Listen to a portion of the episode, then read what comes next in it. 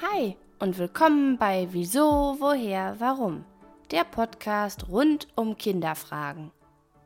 Vor kurzem habe ich beim Einkaufen eine ziemlich spannende Frage von einem Mädchen gehört.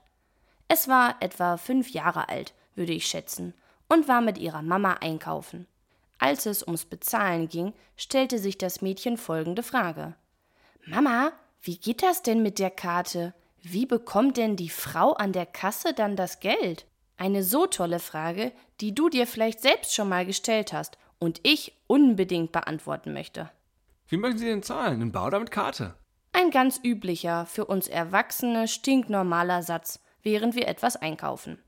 Dabei meint Barzahlen, dass wir dem Menschen an der Kasse richtiges Geld geben, also Münzen oder Scheine und je nachdem, ob es genau passend war oder nicht, noch etwas wiederbekommen. Die Formulierung bar zahlen kommt übrigens von dem germanischen Wort basa, was übersetzt sauber oder offen daliegend bedeutet. In Europa wurde dieses Bargeld um 800 nach Christus eingeführt, und zwar in Frankreich. Allerdings fing alles mit Münzen an. Erst viel später, im 15. Jahrhundert, erfand Spanien auch das erste Geld aus Papier, weil sie einfach viel zu wenig Münzen hatten. Papiergeld kennst du bestimmt auch. Bei uns gibt es zum Beispiel 5, 10, 20, 50 und 100 Euro als Schein. Eigentlich nur ein Papier, aber ein ziemlich wertvolles. Ich zahle mit Karte. Schauen wir uns doch nun einmal an, wie das mit der Karte eigentlich funktioniert. Aber es gibt ja nicht nur eine Karte. Es gibt EC-Karten, Kreditkarten, ja, man kann sogar mit seiner Uhr oder seinem Handy bezahlen. Allerdings nicht mit jeder Uhr, das muss man erst vorher einstellen. Wir schauen uns heute aber mal die Karten an. Die haben bestimmt Mama, Papa, Opa, Oma, Tante, vermutlich alle Erwachsenen, die du kennst. Wenn diese also mit Karte zahlen möchten, müssen sie die Karte in so ein Gerät stecken, das es an der Kasse gibt. Diese Geräte sehen immer etwas unterschiedlich aus, weil es viele Firmen gibt, die solche herstellen.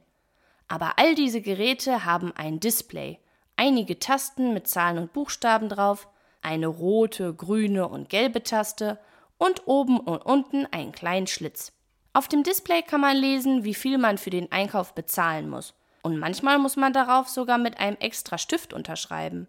So können die Verkäufer nachgucken, ob das auch wirklich die eigene Karte ist, denn die ist ebenfalls unterschrieben auf der Rückseite. Manchmal muss man allerdings nicht unterschreiben, sondern eine PIN eingeben. Diese PIN ist bei Erwachsenen ein ganz großes Geheimnis, weil wenn jemand anders diese Nummer kennt und die Karte finden würde, einfach damit einkaufen könnte. Obwohl man das ja selbst gar nicht weiß. Weil man das ja nicht möchte, behält man diese Nummer ganz geheim. Die Knöpfe in den drei Farben kennst du bestimmt auch woanders her. Was kennst du denn, was die Farben Rot, Gelb und Grün hat? Stimmt, eine Ampel. Die Tasten auf diesem Kartenlesegerät sagen dir aber nicht Bescheid, wann du weiterlaufen kannst. Nein, die sind für etwas anderes. Die rote Taste ist zum Beispiel, wenn etwas schiefgelaufen ist. Wenn man sich zum Beispiel bei der PIN vertippt hat oder etwas anderes nicht geklappt hat. So Geräte haben manchmal auch einen schlechten Tag. Die grüne Taste ist zur Bestätigung. Die wird gedrückt, wenn man entweder unterschrieben hat oder die PIN eingegeben hat. Und der gelbe Knopf ist die Clear-Taste. Damit kann man zum Beispiel die letzte Zahl, die man gedrückt hat, löschen, falls man sich mal vertippt hat. So, nun kennen wir uns aber ganz schön gut aus. Bleibt nur noch die Frage, wofür der Schlitz oben und unten am Gerät ist. Oben kommt, wenn beim Bezahlen alles geklappt hat, ein kleiner Kassenbon raus. Den bekommt man zusätzlich zu dem anderen Bon. Auf dem steht allerdings nicht, was man gekauft hat, sondern nur, wo man einkaufen war und wie viel man bezahlt hat.